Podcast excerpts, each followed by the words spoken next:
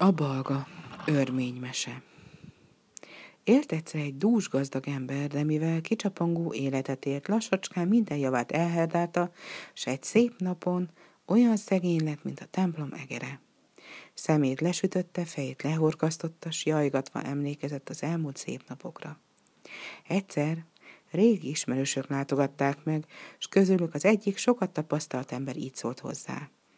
Úgy látszik, hogy valami rossz fát tehettél a tűzre, azért hagyott el a szerencséd. Azt tanácsolom, eredj a szerencséd után, találd meg valahol, és gazdag leszel, mint régen. Az ember hajlott a jó szóra, és elindult hegyen völgyön a szerencséje után.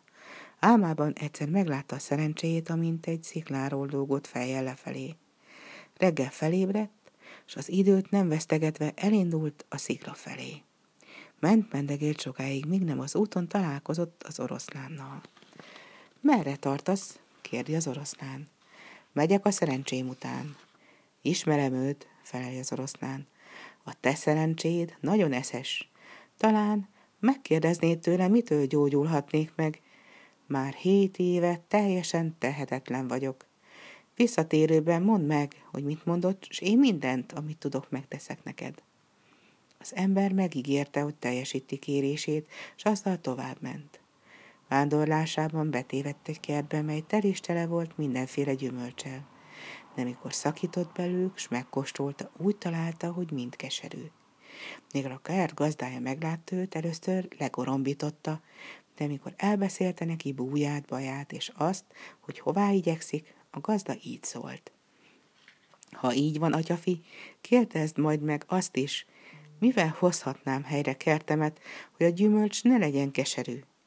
Mit nem fáradoztam, új töveket ültettem, oltottam, szemeztem őket, de bizony semmit sem használt.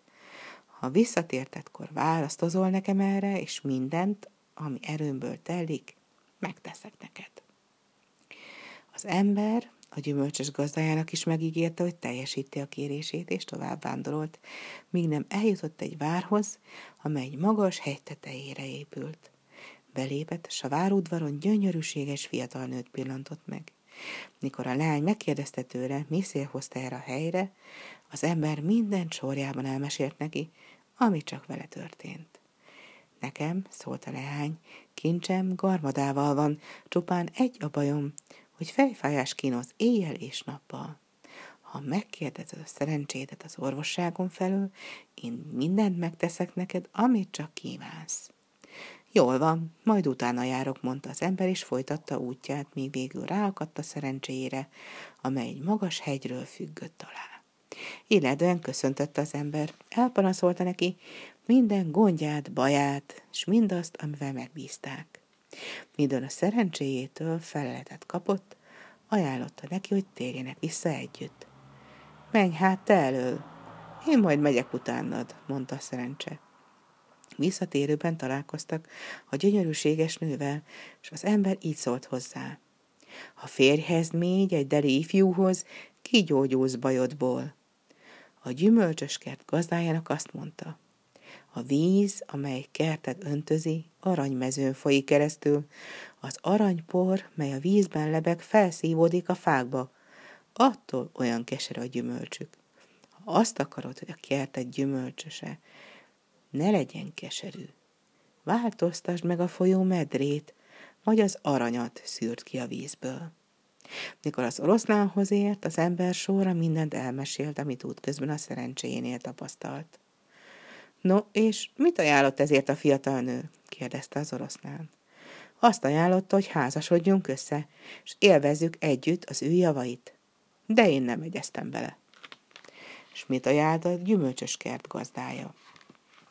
A kert gazdája kiszűrt minden aranyat a folyóvizéből, s lett is teménytelen. Felajánlotta, hogy magammal hozhatom mind, de én nem fogadtam el, s mondtam is neki, hogy is nem, majd fogom én ezt hurcolni magammal hazáig.